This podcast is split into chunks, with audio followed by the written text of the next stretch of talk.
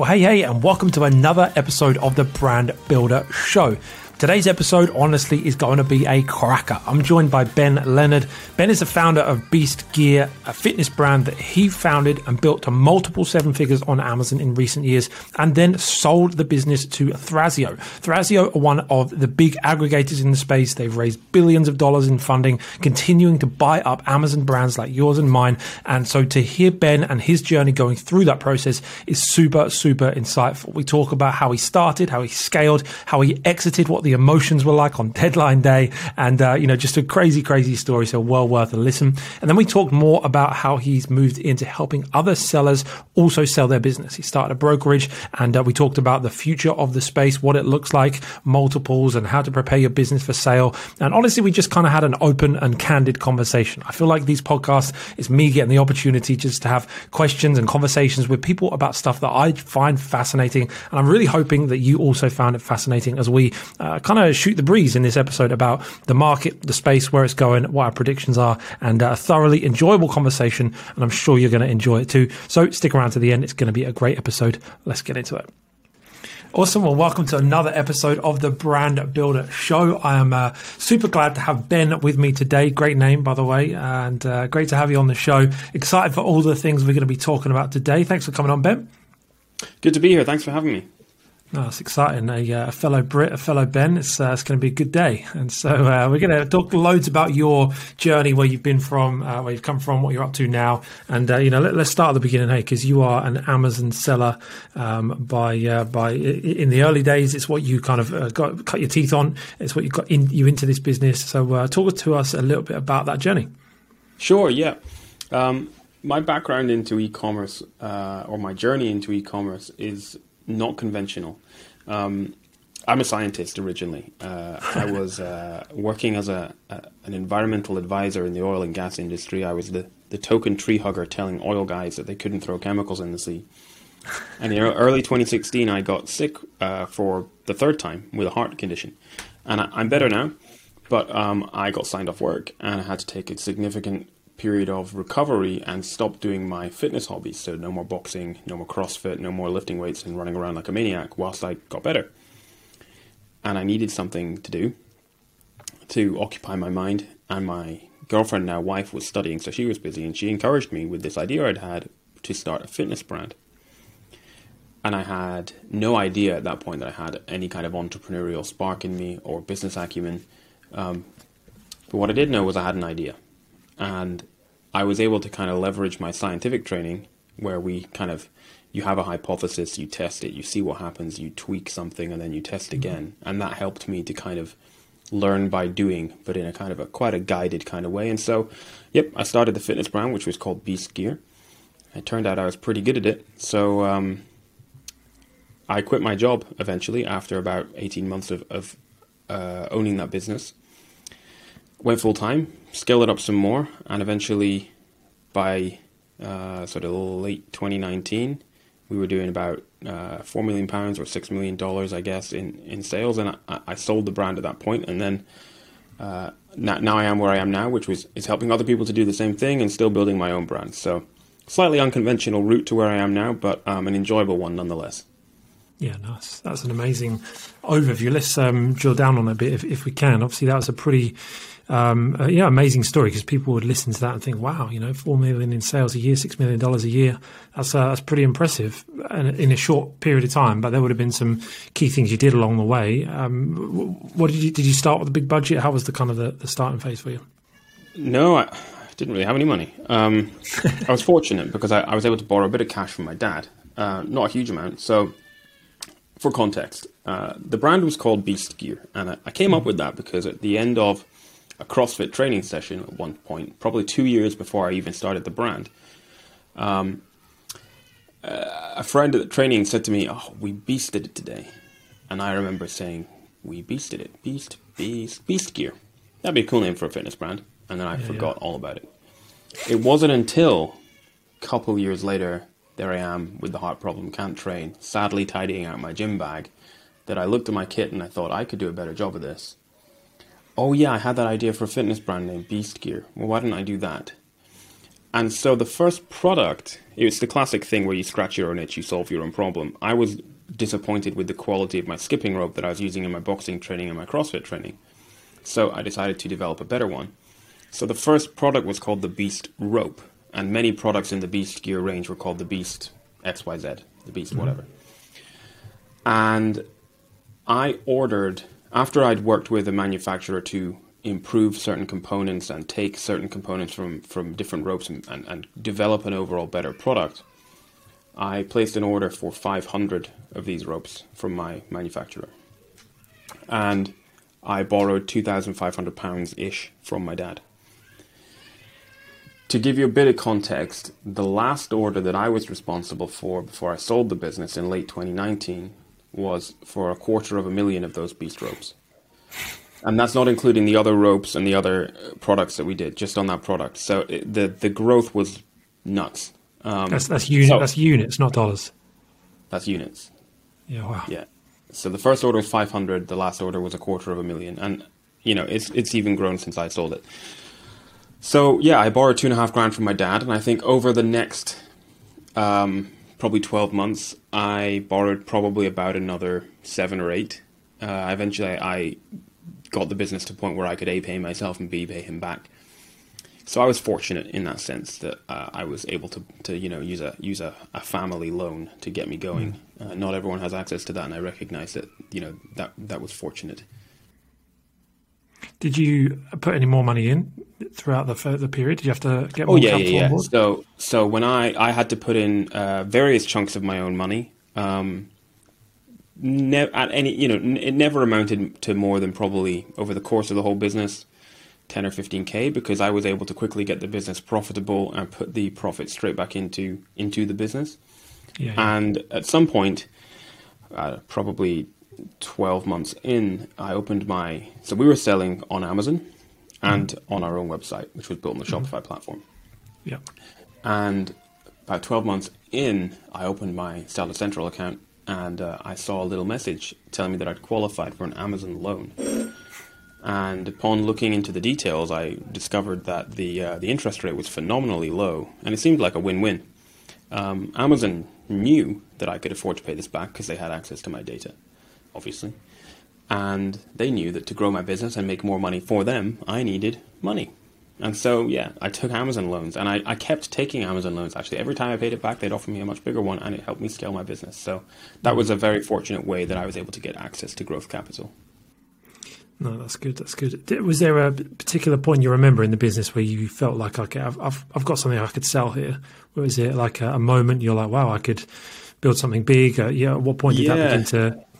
I guess there were several, and each one was of like on a different sort of uh, scale. So I remember shortly after I launched, so context for listeners, right? Don't go and break terms of service. This was 2016 when I started. You were still allowed to get reviews in exchange for a discount. Remember, back in the day, everybody at the bottom of their reviews on Amazon, it would say, I received this product in exchange for a discount, and yeah. here's my review. Here's my honest review. and I remember I'd get, so I was working my day job. I, you know, after a period of time, I was back at work uh, having gotten a lot better from my heart thing, and uh, uh, working, going to work and coming home, and uh, I'd say to, to to Katie, my wife, I'd say, um, sold sold five units today, sold five skipping ropes today, and she said, and how many of them were real sales and how many of them were friends? I'd say, oh, they were all friends. and then the next day, you know, I sold five, I sold five, or I sold six, and how many were friends and how many were real? Oh, well, two were real, you know. And I remember getting to a point where I'd come home and I'd be like, Katie, Katie, Katie, I did 15 ropes today. And she's like, and how many were real and how many were friends? They were all real. And at this point, I was like, I am onto something. So that was probably the first one. And I don't think, you know, it's funny, like that, you're not making big bucks at that point, but it's incredibly exciting. Strangers oh, yeah. who don't know me want to buy my stuff. And they think yeah. it's good and they're leaving good reviews. That is incredible feeling. It's amazing. Yeah. And then I guess the, you know, the next big turning point was when when when I hit a hundred grand in sales, and then half a million, and then a million, you know, and then so on and so forth. And um, it's just a matter of scale at that point. Yeah, that's incredibly exciting. Did um, how many SKUs did you have in the end when you sold? Uh, if we don't include child variations, so we should just include products, uh, somewhere between ten and fifteen, I would imagine, and then you add on child variations on that, and you're in the you're in the low twenties. And I don't think anybody depending on what your goals are, I think anywhere from five to twenty-five SKUs is the sweet spot. Yeah, yeah. I think. Yeah. For building a, particularly for building a, a sellable brand. Yeah. Uh, talk to us about that. You, you, mentioned goals. Was it something that you were setting a goal for for a period of time, or was it just something that kind of took you by surprise? I have to be honest, it wasn't to begin with, um, because, like I said, it was a it was a distraction. It was a hobby. It just turned out that I was pretty good at it. Mm. But there came a time, late 2018, early 2019, that I came to realize I'd always planned even when it was a hobby, I knew that if it did grow arms and legs, I couldn't do it all on my own. I'd need to outsource and automate to make this thing um, scalable and sustainable, particularly as I was working a day job. But what I hadn't thought about at that point was an exit. It was late 2018 or early 2019 that I became aware that buying and selling e-commerce businesses was starting to become a bit more mainstream, and I'd heard whispers of significant money being raised to buy businesses in the e-commerce space. And after doing some, you know, back of an envelope calculations, I came to realize, whoa, this could be worth life changing money here. And that was the point at which I started to explore a sale. But I hadn't thought about it seriously until we were, you know, almost three years in. Yeah. And, and what about you mentioned the the transition? You talked about you were still working a day job there. What was it that you saw in it that gave you the confidence to step out and uh, aside from obviously the, just the, the, the money, um, you know, what was it that the transitionary period from part-time seller to full-time seller? I was incredibly busy. I was running around like a headless chicken. Whereas previously I'd been doing the business on my evenings and weekends, I now knew that in order to keep on top of the business, I was going to have to look after it during times that I should have been working. And I couldn't do that. So I needed to quit my job. Yeah, yeah. And I was becoming aware that I had built not just a business selling stuff on Amazon, and I'd, I'd intended to do it this way, right? I'd never even knew that you could sell on Amazon. Amazon to me was just a sales channel, right? It wasn't mm. until after I'd started developing the first product that I started to think about well, where am I going to sell it. I was all about building a brand, mm. and I had built a brand. I developed a, like a cult-like following for the brand. Our Instagram was blowing up. People were googling us people were finding us in gyms and then going and searching it out online and buying it on our website or on Amazon. We were I'd built a legitimate brand and I knew that it had the flywheel was really starting to move, but in order to keep it going and get that momentum going, something had to give. And it was my, my day job. And so I approached my boss, who knew I was doing this. I told her I was doing this because I didn't want her to find out about it and think that I had some kind of conflict of interest. And she was always incredibly supportive because it was entirely unrelated to my day job. And she thought it was cool. And I said to her, Look, I need to give this a go. And she said, This is amazing. Go do it. But um, don't quit. I will give you a year's sabbatical. And if it all goes tits up, you can have your job back. But hopefully, we'll never see you again. Wow. I never saw me again. So, best Incredible. boss in the world, right? That's safety yeah, yeah. a lot. It's interesting because, yeah, a lot of people now, obviously, the, the world of selling on Amazon has become so popular that people get into it to sell on Amazon, but it's a bit different for you, right? You, you had the products, you had the brand. Just turns out that Amazon was a great place to sell them. I think getting into it to sell on Amazon is a mistake and harks back to the gold rush days of 2014 to you know 16 or 17 when it was all about selling stuff on Amazon. Mm, yeah. And you could have done that, and you kind of still can do that. But when you do that, you you are not building a business; you are mm. building a job. Mm. And there's nothing wrong with that if that's what you want. But when you build a job, the moment you stop working, it stops it stops making money, right? Mm. The moment you turn the tap off, the bath stops getting filled up. Yeah. And you that's not the way to build a sustainable asset that you can sell. That's not to be honest, that's not real big boy business. Yeah. That's making a quick buck on the internet. And you obviously have, have, proven that in what you've done in terms of when you, obviously exited, exited, the business. Talk to us a little bit about that. What uh, what did that feel like? You know, just there's a lot of people that would be listening to this that would one day hope to sell a business. There's got to be so much emotion involved, right? Can you uh, encapsulate in that in words or? Yeah, emotion is a is an important word, I think, um, and that's why it's important to try and not let emotion come into it. You know, you need to try and iron that out because that prevents you from making good decisions. Um, so I sold. I came to to the decision to sell in probably February or March 2019. The deal was done Halloween 2019, so it's just over two years now since I sold. And it was a an intense time, a stressful time, an exciting time, and a worrying time. Yeah.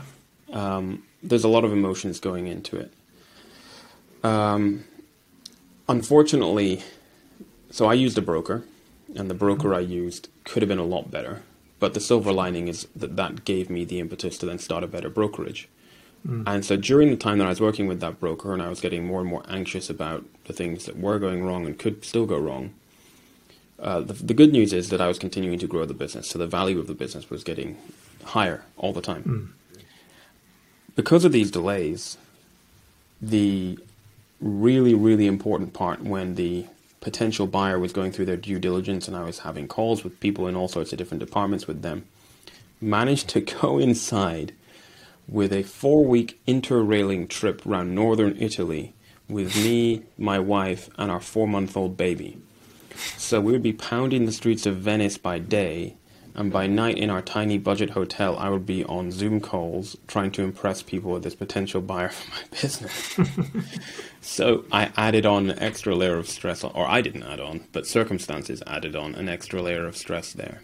But you're right. You hit the nail on the head with the word emotion. It's incredibly emotional. And that's why when you are going through a sale process, you need to make sure that you have a buffer between you and the situation in the form of experts to help you through it, whether that's a broker or a legal, well, and a legal representative to iron out yeah. that emotion, to help Definitely. you to take a step back, take a sip of tea, take a deep breath, and take the emotion out of it so that you can be Definitely. wise. Yeah, for sure, for sure. And then um, your situation, obviously, you mentioned you use a broker. Did you end up selling to a private buyer or private equity? What where did you sell? Yeah, so I can talk about this publicly because the buyer uses me in their PR. Um, and this is. This I was going to say, yeah. Obviously, don't um, answer anything you yeah, don't want to. No, it's cool. I won't be breaching any any anything. Um, I can't name the broker, um, so I approached a broker. Uh, the reason I approached I approached several brokers. The reason I settled on the broker that I settled with and you got to remember, this is early 2019 that I approached them. The whole situation with regards to mergers and acquisitions in e-commerce has changed completely since then. Mm. I approached them, and in the end, I chose them because a friend recommended them. A friend had sold a business to them. Now, with the benefit of hindsight, that was a mistake because my friend that sold the business with them sold a much, much smaller business, which was more appropriate to go to a private buyer, which is indeed who he sold to. And this broker was more appropriate for that, probably. However, they weren't great. Their process was pretty poor. They were not experienced on the e-commerce side in the sense that they weren't e-commerce business owners or brand builders. And the the chap handling my sale wasn't a chartered accountant and wasn't even particularly experienced in M&A. They had essentially been trained by the brokerage in how to pull down reports from Amazon and Shopify, slap them in a Google sheet, and take the average multiple they'd applied to businesses they'd sold in the last several months and apply it to mine. Pretty poor and a very lengthy, slow process for no real good reason. And upon being handed the valuation they'd come up with, I said, that just doesn't look right. Me knowing my numbers and even applying the multiple you've applied, the numbers don't add up. You've undervalued the, the business here by about 30%. So I showed it to my accountant, Allison, who just so happens to have about 20 years mergers and acquisitions experience, or more than. And she went through the numbers and, and found a, a, significant error. And, and they were ready to go. This was just me signing off on it before we went to market, right? So they, they hadn't caught this error. No one, no one there had. The error was, it wasn't this, but it was akin to this. It was uh, the equivalent of a decimal point in the wrong place. You know, it was really poor. And it would have undervalued the business by about 30%. So as a result, I negotiated down their commission, which was the silver lining. And the business was eventually sold to Thrasio. I can tell you that. So Thrasio, who, for people who don't know, people who've been living in a cave, uh, Thrasio came into existence in September 2018. They were the first um, of the new model of e-commerce aggregators or e-commerce roll-ups, essentially raising money from investors in order to roll up e-commerce businesses, primarily those selling on Amazon. And I believe my sale to them was the their first British sale, I think, and possibly the second European sale. And since then, you know, probably a hundred or more aggregators have come to exist with a very similar model to them. Mm. So, um, yeah, that that's what happened. Awesome. So uh, amazing story, obviously, and uh, you know, crazy uh, emotional sort of time period. Um, you obviously employed the broker, went through the sale. What was that day like when it finally sold? Talk us through. You know, I'm sure you remember the day. Yeah, I could tell you about the day. It was in- insane. It was Halloween 2019, and the deal needed to be done by midnight UK time. It, it had to be done by then. Otherwise, it was wow. going to slip. And because basically, when a buyer, particularly this type of buyer, is valuing a business, they've run all the sums through their uh, their their their financial uh, systems and presented the case for buying it to their investors and their their acquisitions board who make the decision. And so, even if it slips by a day, technically that data is then invalid and they have to go either do it all again or move on to the next business and forget all about you. So we needed to get this done. Wow. And just like uh, a student with a deadline for their coursework, these things, not always, but often, can go on to deadline day. Um, the deal was done at four minutes to midnight because I was selling to an American buyer who hadn't bought a British business before and some lawyers were getting a little confused about tax, UK tax. And so at, you know, half past 11 at night, you've got me, my lawyer, their lawyers, um, their, my broker, people from them, all on, a call trying to explain this stuff is entirely normal. There's nothing to worry about. Just sign. And finally, at four minutes to midnight, the deal was done. So yeah, that was that was that was the most stressful it was. The next day, me and my wife and our little girl went out for burgers. and uh, a short time later, the first chunk of money hit my bank account. And uh, I took a screenshot. of course. And yeah, it was it was uh, it was an it was insane. It was a, a weird feeling um, because I knew now that um, if I wanted, I could retire, but that would be incredibly boring. Mm. Um, but we were, you know, that goal of take some serious money off the table, set ourselves up, be financially secure, look after my family was achieved. So yeah, it was a it was a, a, a surreal but a great feeling, and one of huge sigh of relief because it is an intense process. It's nothing to worry about for anyone that's thinking about doing this or is doing this. It's just intense, right? The buyer is going to ask mm. you a lot of questions, and they're going to during their due diligence process, they're going to turn over every stone because they're going to hand over quite a lot of money. So, quite rightly, they need to know everything there is to know about the business. And so that mm. that was one of the takeaways from the process I went through. Right, my broker didn't get me ready for that at all. They just said this is going to happen, but they didn't tell me anything about how to prepare for it. So yeah. now, what one of the things we do is before a, a seller is even in due diligence with a potential buyer, we have them uh, getting everything neat and tidy with a ribbon on top for the due diligence process so that the business is in great shape, they can just hand it straight over. Nice. And the potential buyer is then, well, A, thoroughly impressed, B, their life is much easier, C, if they do find anything they don't like, it's a sweeter pill to swallow because their life has been much easier.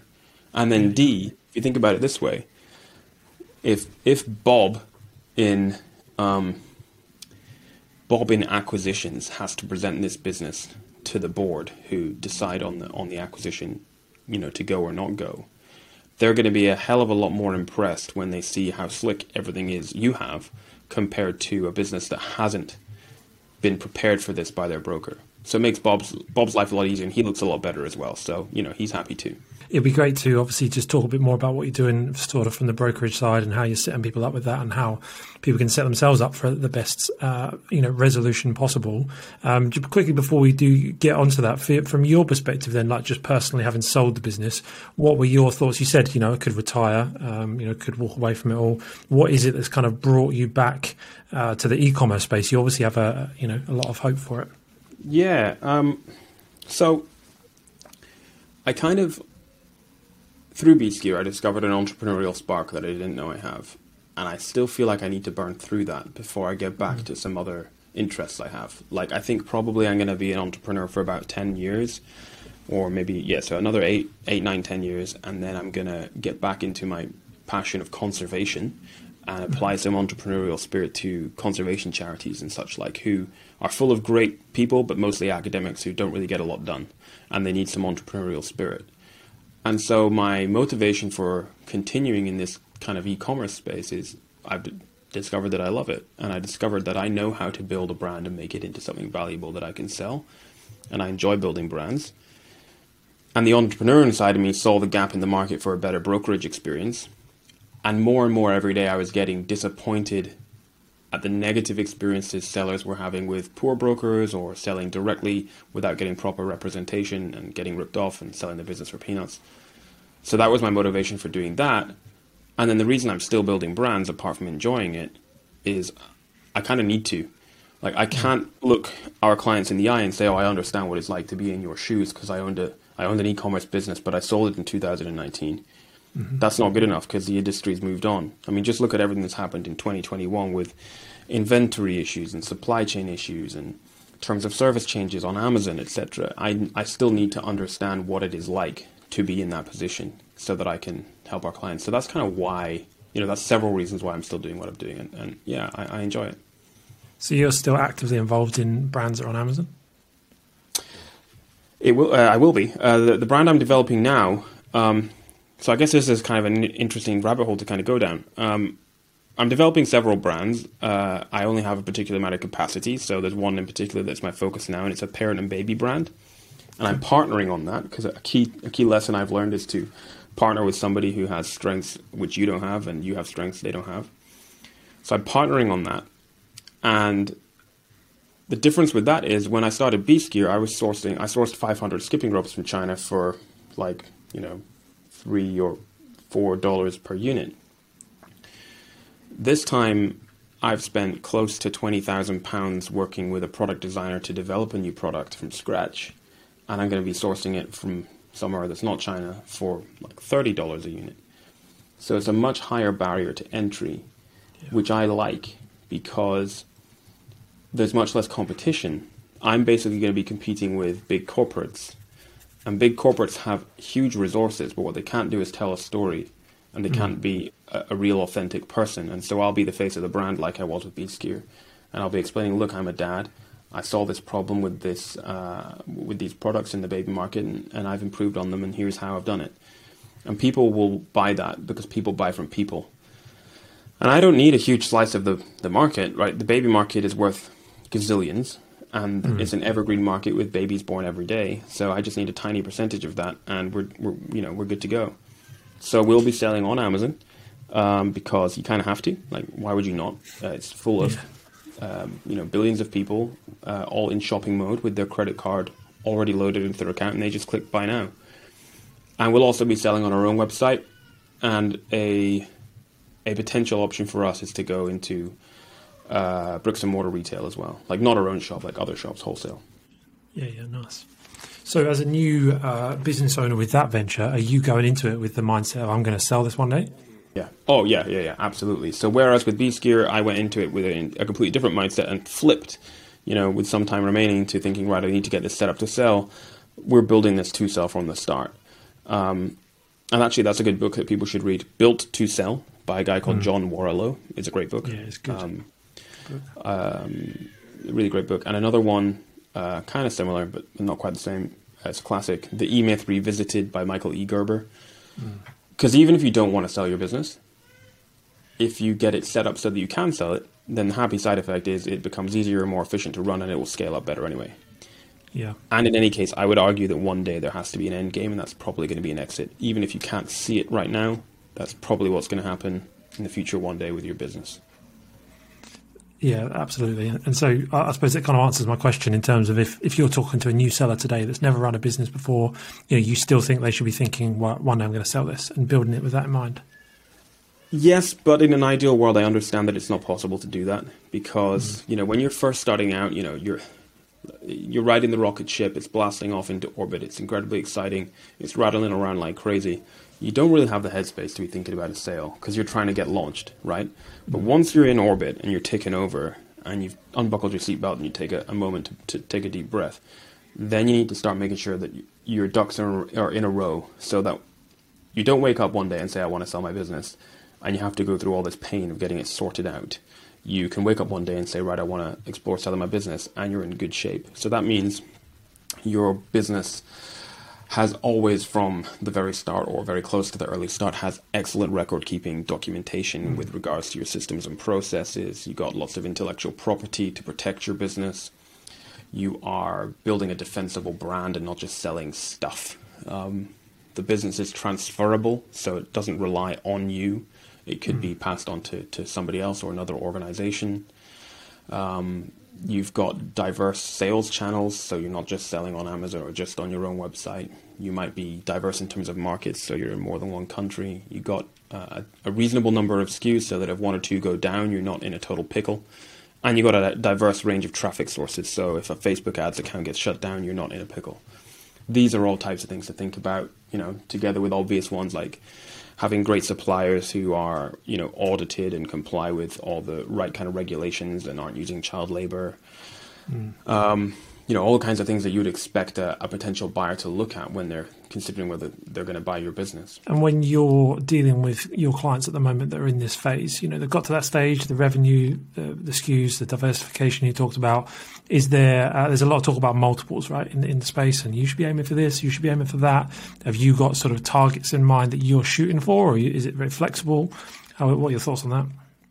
What, on multiples? Yeah. So multiples in e-commerce uh, range from anywhere from about two to seven, and uh, generally speaking, we're we're looking at between four and five and a half at the moment. Um, you'll hear talk from aggregators who are buying businesses directly talking about you know three. Um, that that's a deliberate lie that they're telling in public domain to set low expectations so they can take your business from you for nothing. Um, but really, a, a, a, multiple right now that we're seeing in e-commerce is between sort of you know four and five and a half. But it, it really depends. You know, um, every business is different. So a business which is doing, um, you know, 100k in in seller's discretionary earnings, which is a bit like profit, and it's what we use when we're valuing the business.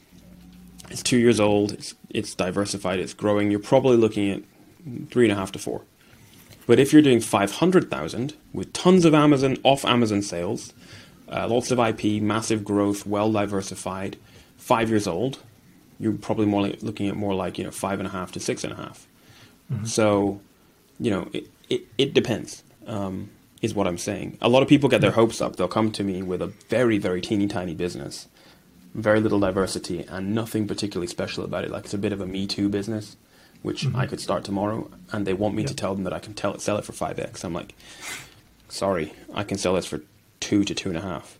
Yeah. Um, and that's that's the reality. The market doesn't lie. Yeah. Okay. And, and talk to us a bit about ecom brokers then, obviously, because that's obviously what's become your big focus now. Uh, talk to us about the start of that. You mentioned, you know, the the passion behind starting it because of your poor experience, but how's that first, um, you know, season of that business gone? Yeah, I mean, we're busy as as anything really because uh, there's so much excitement right now for selling in in this space. Um, so yeah, you know, Alison and I combined our skill sets. Me on the e-commerce side, understanding what it's like to build a brand, uh, whether it's uh, you know developing products or you know email marketing and chatbots.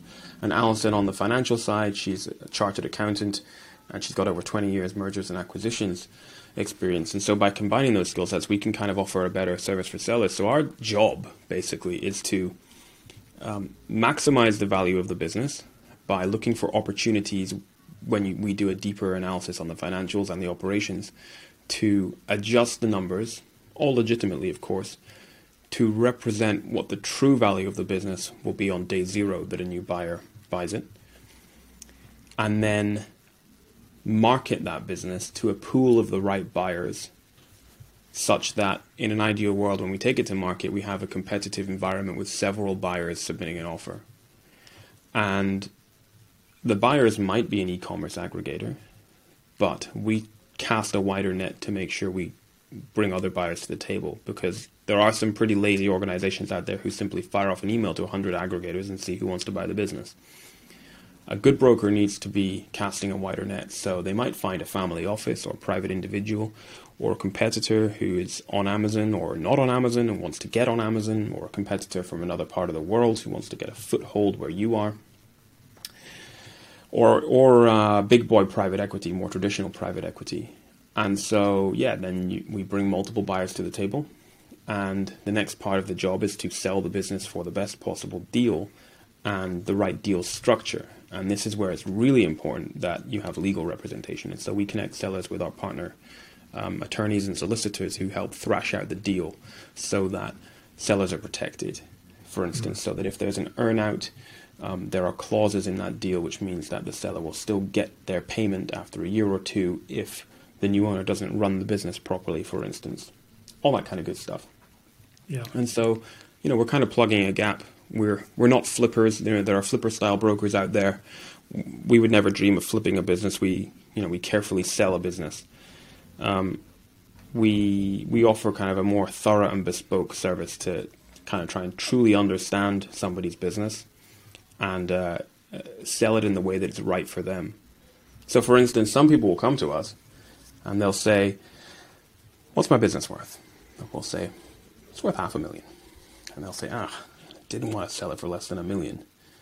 And we'll say, "Haven't got a snowball's chance in hell of selling this for a million because ABC." Or we'll say, "You can sell it for a million. These are the things you need to do, and it's going to take you this long. Off you go." Or. We might actually work with them to sort of mentor them on a route to exit helping them knock down those dominoes that they need to knock down, keeping a constant track on what the business is worth, and then when they're ready, we pull the trigger and we, we go to market. So we're all about building relationships and playing the long game. And if there's somebody that we can't help, um, we'll point them in the right direction, um, whether that's to another broker um, or to an investment bank or an agency to help them grow more. You know, we we talk with a lot of people and we say, you know, because people are panicking, right? They think there's a bubble they think there's a bubble and they think they need to sell now. Oh my God, all this money's been raised. It's going to burst. I have to sell now. Yeah. And I, so often I say to people, no, that's crazy talk. That's what the aggregators want you to believe. They want to buy your business now for cheap so they can experience the growth that you could experience. And I say to them, look, these are some of the things you can go and do. And actually, in 9, 12, 18 months' time, you will still be able to sell your business. Because, bubble or not, if you have a great business, there will be a buyer for it. And actually, the circumstances for selling it could be a lot better in the not too distant future because probably 80% of the current e commerce aggregators are going to die, either because hmm. they're just going to fail or they're going to get swallowed up by bigger ones. And when that happens, there's going to be a huge gap. And that gap is going to be filled by real brand building private equity who've been sitting on their hands for the last two years waiting to see what happens. And these guys have been running brands for decades, right? Yeah. And when they come in, this whole wild west economy that we're seeing in mergers and acquisitions in e-commerce is going to mature and the process is going to mature. And so instead of, you know, all these uh, kind of slightly dodgy direct approaches and poor offers, they're going to be completely um, used to sellers going mm-hmm. through a real process to maximize the value of their business and get the right deal. So people don't need to panic and sell now. They need to um, sell at the right time for them, and we're all about helping people do that. Yeah, that's awesome. That's awesome. So you don't see in the next year or two multiples coming down drastically? Nope, nope. Um, so a recent there was a survey re- released recently which went kind of viral in the e-commerce space, um, and it was just a survey with a pretty small sample size. Right, it wasn't an in-depth study there was no statistics run on this. And some aggregators were saying multiples are going to go up. Some aggregators were saying multiples are going to go down. Some were saying they're going to go up then down. Some said they're going to go down then up. And I say, kind of don't really listen to what they're telling you in that. And besides, that data is out of date. Okay, the data was from June. What I think is going to happen is multiples will probably creep up a little bit from where they are now and stabilize. I think, particularly as more and more. You see, what happened was this: when Thrasio came in in 2018, they were first to market, and they were basically buying cash flow. They wanted to buy businesses at the bottom for as little as they possibly could, roll them up and flip them, and that's what the model that everybody has tried to copy. What all these aggregators understood was how to raise money, but what they didn't understand was how to operate brands. And they thought it would be a lot easier than it has been. They thought that because Amazon is growing at X percent per year, they can just buy these brands, put some VAs in the Philippines on customer service, and it'll be fine. What they've discovered is that that's not possible, and actually, these brands are built by hardworking entrepreneurs who put in a lot of time and effort and blood, sweat, and tears to operate these brands. And so now, the newer aggregators are only able to get investment from investors if they can demonstrate that they actually have the operational chops. And so, what this means is that the aggregators who are going to die because they don't have the operational chops won't exist. And those who will exist, combined with the, the kind of big boy private equity that I mentioned, who do have the operational capability, will back themselves more to be able to run these brands and therefore they'll be happy happier to pay a higher price. Plus, there's so much more competition now. Sellers have their pick of aggregators, right? Mm-hmm. Now, if you're selling, if you've got a pretty rubbish Me Too brand, then multiples won't go up.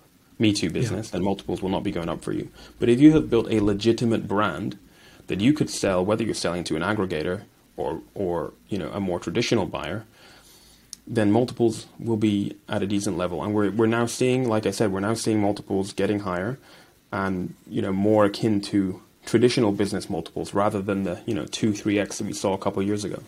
When you um, send someone away, you mentioned about sending them away, here, go work on this, this, and this to get to where you want to be. What are the most common things that you tell them to work on?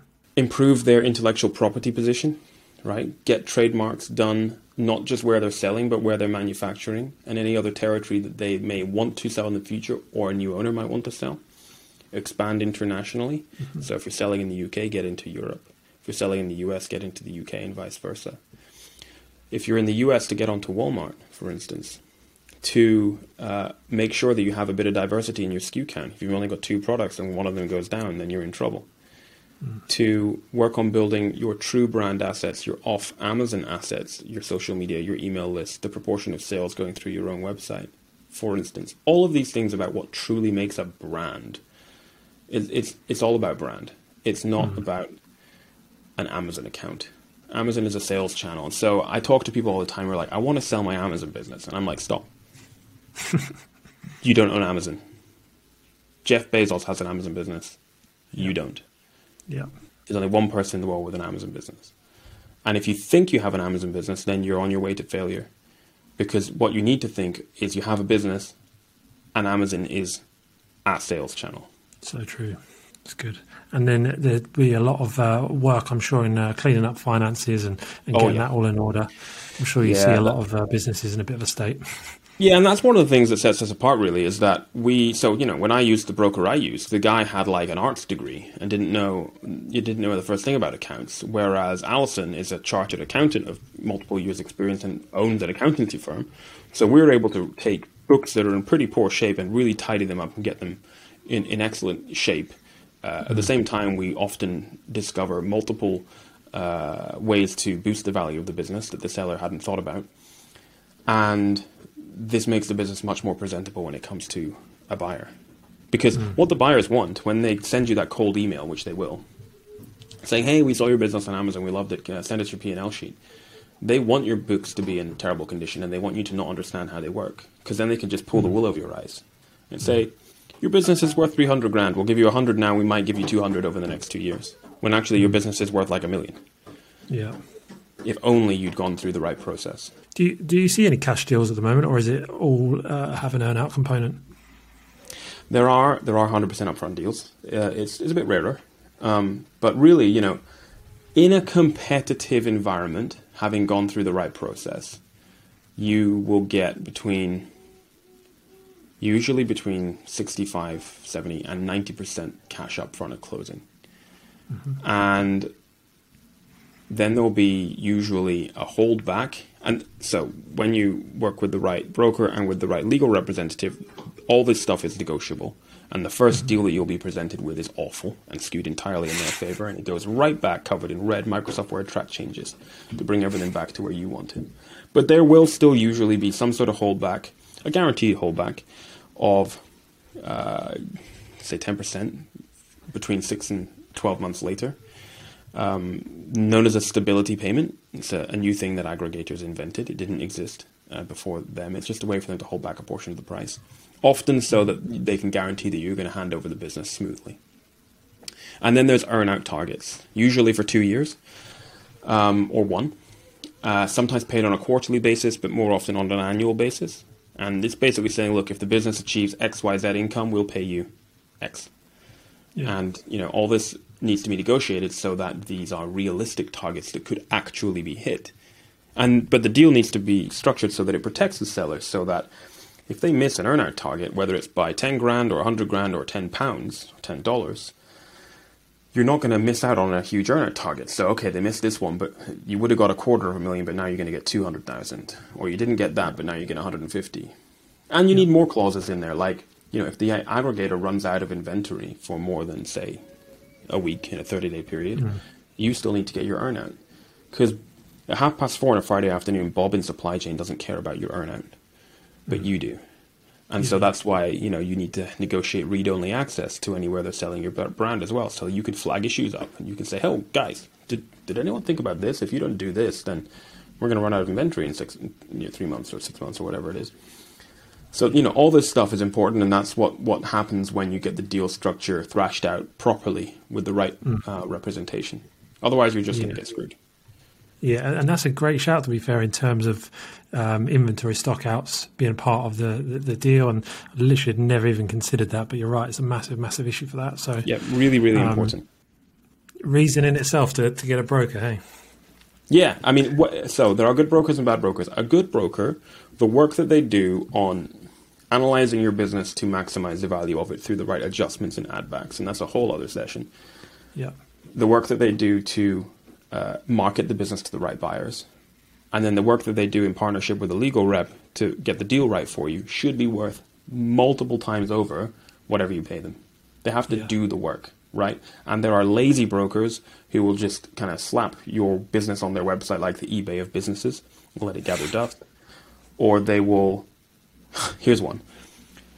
There are these newfangled brokers slash mergers and acquisitions uh, consultants who will get you in the door by saying, "Oh, we only charge four or five percent commission. It's really low," and you think, "Oh, wow, it's amazing." And the, so the way they make the money is because they can't be doing much work if they're only charging four or five percent. So the way they make the money is this: they basically do no work.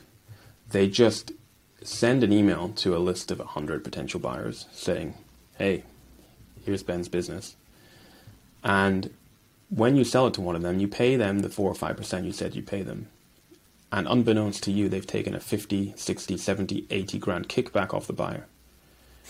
And what even worse, not only have you ended up with a pretty crap deal, that kickback that they got came out of the pot of money that would have gone to you. Wow, because yeah. that money has to come from somewhere, yeah. right? And that's where it comes from. Yeah. So there's a lot of dodgy stuff going on in this space, and it's because it's so immature. We're in a new wild west for mm. selling and buying e-commerce businesses.